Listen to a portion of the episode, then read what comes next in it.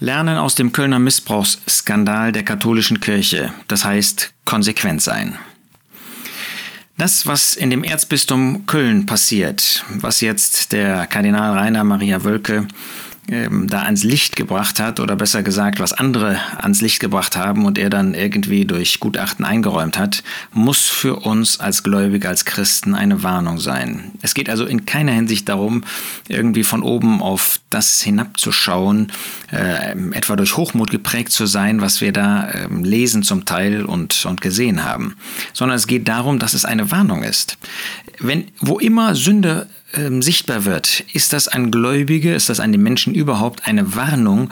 Und wir wollen solche Warnungen ernst nehmen.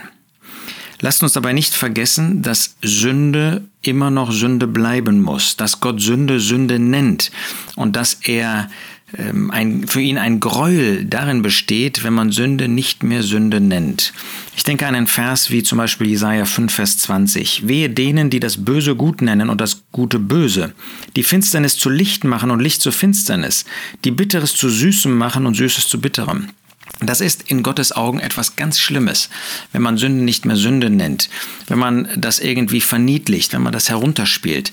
Nein, wir müssen ein Bewusstsein haben, dass Sünde in den Augen Gottes immer noch Sünde bleibt.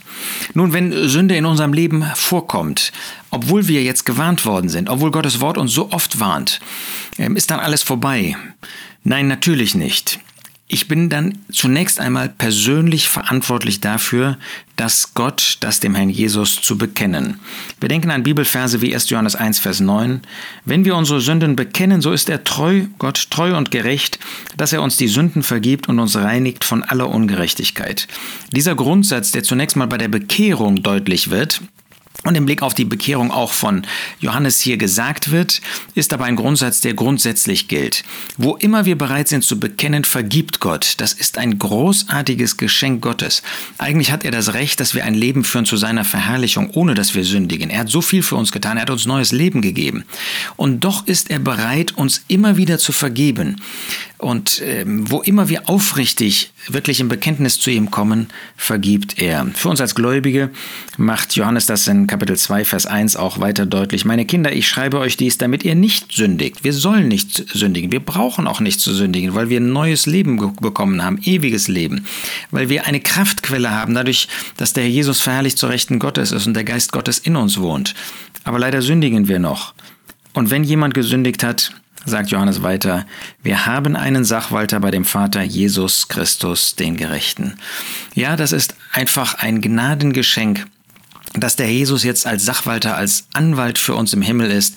Und wenn wir gesündigt haben, dann macht er uns überhaupt aufmerksam darauf, dass wir gesündigt haben. Und er führt uns dazu, dass wir bekennen und dass er uns, dass Gott uns dann vergibt. Wir brauchen dann natürlich, wenn wir ähm, bekehrt sind, keine Vergebung mehr für die Ewigkeit. Das ist ein für alle Mal, wie wir an verschiedenen Stellen im Neuen Testament finden. Aber wir brauchen doch, um wieder in praktischer Gemeinschaft mit Gott, mit dem Herrn Jesus leben zu können, diese Vergebung für unser Leben auf der Erde. Das tun wir also, wenn wir gesündigt haben, einen Fehltritt begangen haben, wenn wir gelogen haben oder was auch immer uns leider durch Sünde passiert ist. Dann gibt es nach 1. Korinther 5 aber einen sündigen Zustand. Den muss man unbedingt unterscheiden von einem Fehltritt, Galater 6, oder von einer Sünde, ähm, die wir leider begangen haben. Bei einem äh, sündigen Zustand geht es darum, dass die Sünde unser Leben prägt.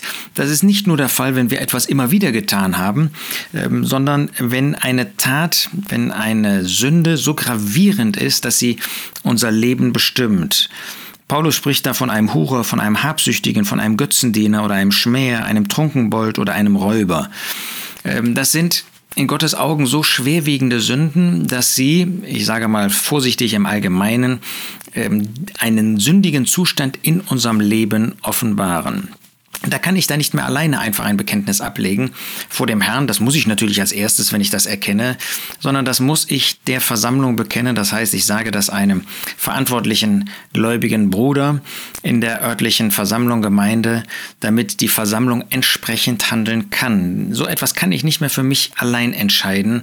Das ist, wenn so etwas geschieht in meinem Leben, so äh, weitreichend, so gravierend, dass da die Verantwortlichen der örtlichen Versammlung Gemeinde einbezogen werden müssen und die Versammlung letztlich entscheiden muss. Vielleicht denkst du, naja, das hat ja keiner mitbekommen. Das kann sein, dass es kein Mensch mitbekommen hat. Aber Gott sieht alles, der Jesus sieht alles. Ihm kannst du nichts verheimlichen. Und haben wir nicht oft erlebt, dass er Dinge offenbar gemacht hat, im Guten, Genauso wie wenn es um Böses, um Sünde geht. Ihm kannst du nichts verheimlichen. Wie willst du vor den Richterstuhl des Christus, 2. Korinther 5, Vers 10, einmal treten und die Dinge hier verheimlicht haben? Das ist viel schwerwiegender, wenn du das heute nicht in Ordnung bringst, bekennst und auch den Brüdern bekennst, als wenn das äh, wenn das dann am Richterstuhl vor dich kommt, als wenn du das heute tätest. Ähm, natürlich fällt es uns schwer vor Menschen, das zu bekennen, aber es ist der einzige Weg, den Gott gut heißt. Umgekehrt die Versammlung Gottes, wenn sie so etwas mitbekommt, ähm, sind wir noch solche, die Böses richten, die Hurerei, falsche Lehre, falsche Moral einen solchen sündigen Zustand richten. In Offenbarung 2, in diesem äh, Kapitel Offenbarung 2 und 3 Kirchengeschichte, die uns dort vorgestellt wird, finden wir, dass in Ephesus das Böse noch gerichtet wurde, noch draußen gehalten wurde. In Thyatira fand das nicht mehr statt und in Laodicea war alles egal. Sind wir noch örtliche Versammlungen, die wirklich Zucht üben? Wenn da Menschen unverheiratet zusammenleben, ob sie alt sind und aus steuerlichen Gründen das tun, ähm, und dann ist das nur ein Feigenblatt, 1. Mose 3, wenn man irgendwie so eine kirchliche Hochzeit äh, macht, damit sie diese steuerlichen Vorteile behalten können, und äh, aber nicht vor dem Standesamt. Vor Gott zählt in dem Punkt nur das Standesamt. Oder wenn junge Leute zusammenleben, sind wir noch solche, die wirklich dieses Urteil, das nach 1. Korinther 5 notwendig ist, auch ähm, fällen. Sonst haben wir aus diesem Missbrauchsskandal, da geht es natürlich um eine ganz gravierende, eine ganz besonders schlimme Sünde. Ähm, und das ist leider etwas, was unter Gläubigen geschehen ist und geschehen kann und was zunächst mal außer dem Betroffenen auch niemand mitbekommt. So etwas zu vertuschen, so etwas nicht ernst zu nehmen, das ist etwas ganz, ganz Furchtbares in den Augen Gottes, weil da auch noch ein Kind geschändet, geschädigt wird. Ist es vielleicht so, dass ähm, in den örtlichen Versammlungen, Gemeinden Sünde, sündiger Zustand gar nicht mehr erkannt wird? Das ist alles so normal geworden. Bei den Galatern war das im Blick auf falsche Lehre so in den äh, verschiedenen Versammlungen in der galatischen Landschaft. Kann das bei uns auch sein, dass wir gar kein Urteilsvermögen mehr nach der Schrift haben, was böse, was Sünde ist und was nicht? Ja, dann kann es natürlich auch ein Vertuschen als Versammlung geben. Ja, so wie David das als Einzelperson damals als König, der Verantwortung hatte für ein Volk, seine eigene Sünde, sogar einen Mord vertuscht hat. Oder wie es bei den Korinthern war, wo alles egal war anscheinend Lasst uns bedenken, es kommt heraus. Hier in Köln sieht man das. Ja? Es ist die, diese schlimmen Sünden, äh, diese grässlichen Dinge sind herausgekommen. Und Gott kann und wird früher oder später, spätestens am Richterstuhl des Christus, und dann ist es am gravierendsten, weil dann unser Leben nicht in Ordnung gekommen ist. Unser Leben belastet ist, das ganze Leben belastet ist durch eine solche Sünde. Wie soll der Herr uns dafür dann Lohn geben für diese Zeit, wo wir die Sünde vertuscht haben, wo wir als verantwortliche Geschwister, die äh, für die örtliche Versammlung, örtliche christliche Gemeinde Verantwortung tragen, wo wir die Dinge einfach nicht behandelt haben. Wie soll der Herr uns dafür Lohn dann geben können? Natürlich müssen wir bedenken, es müssen immer zwei Zeugen sein. Das ist ja gerade beim Missbrauch eine große Schwierigkeit, ähm, dass es wirklich ein ausreichendes Zeugnis gibt. Das müssen wir uns ähm, schon zu Herzen nehmen. Natürlich mag es äh, gewisse Indizien geben, sagen wir mal, ähm, wenn jemand ableugnet, ähm, Geschlechtsverkehr gehabt zu haben, aber dann schwanger ist, dann ist ja offensichtlich, dann brauche ich keinen zweiten Zeugen. Es gibt also auch Punkte, die die Dinge offenbar machen, wie der Herr das dann führt. Aber die Dinge müssen eindeutig sein. Sie müssen ähm, unabweisbar sein. Sie müssen wirklich so klar sein, dass jeder sagen kann und jeder sagen wird, das ist geschehen. Und dann hoffentlich nach der Schrift auch ein Urteil fällen wird.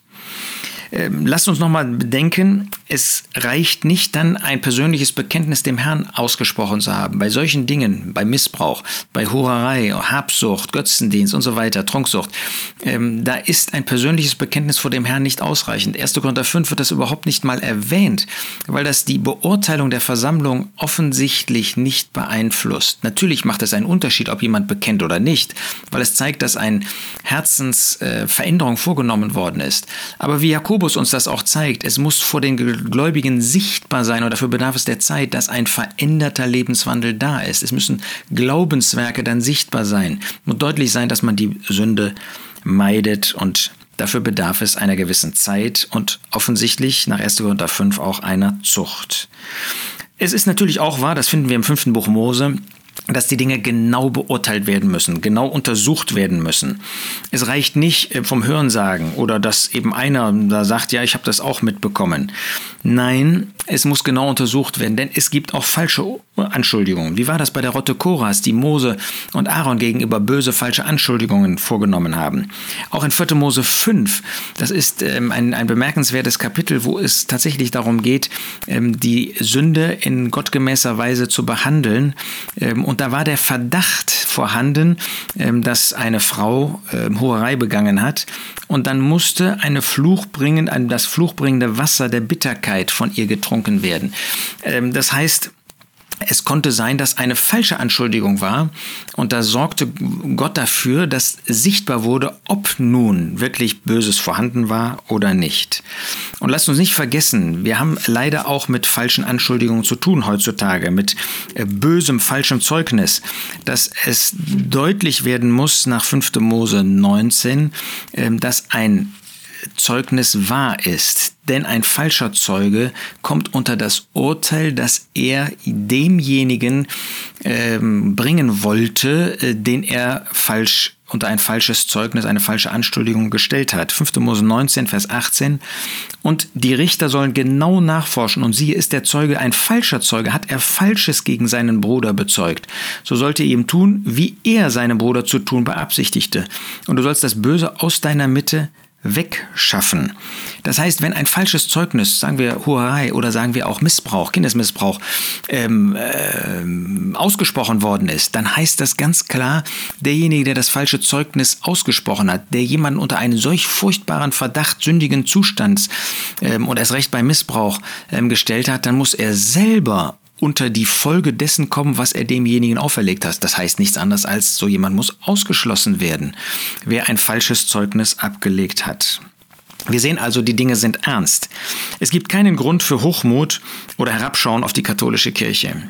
Denn wo immer ein System, ich meine das ganz wertneutral, also nicht als ein böses System, sondern ähm, ein, ein Zusammenkommen, ein System eben, wo, wo Menschen zusammen sind, ähm, existiert, wo Autorität ist, da ist die Gefahr von Angst und Vertuschung. Da ist die Gefahr, dass man die Dinge nicht mehr offen nennt. Da ist die Gefahr, dass man gerade von denjenigen, die Autorität haben und die Autorität ausüben, ähm, die bösen, verkehrten Dinge nicht mehr wirklich mit Namen nennt. Und lasst uns dabei auch nicht vergessen, je höher das Bekenntnis persönlich oder auch gemeinschaftlich, desto höher der Anspruch Gottes, der Maßstab, den der Herr an uns legt, was unser Handeln, was unser Leben betrifft. Wir wollen uns das also als Warnung ne nehmen lassen, was da in Köln passiert ist, in der katholischen Kirche überhaupt. Und wir haben nochmal keinen Anlass für Hochmut. Wir kennen solche Beispiele aus unserem eigenen Leben, aus unserem eigenen Versammlungsgemeindeleben. Lasst uns die Dinge ernst nehmen, lasst uns sie bekennen, lasst uns sie nach Gottes Gedanken, nach Gottes Maßstab beurteilen, verurteilen und auch behandeln. Aber lasst uns auch klar sein, es muss ein ausreichendes Zeugnis vorhanden sein. Wir dürfen die Dinge nicht einfach durch Hören sagen oder nach Meinung verurteilen.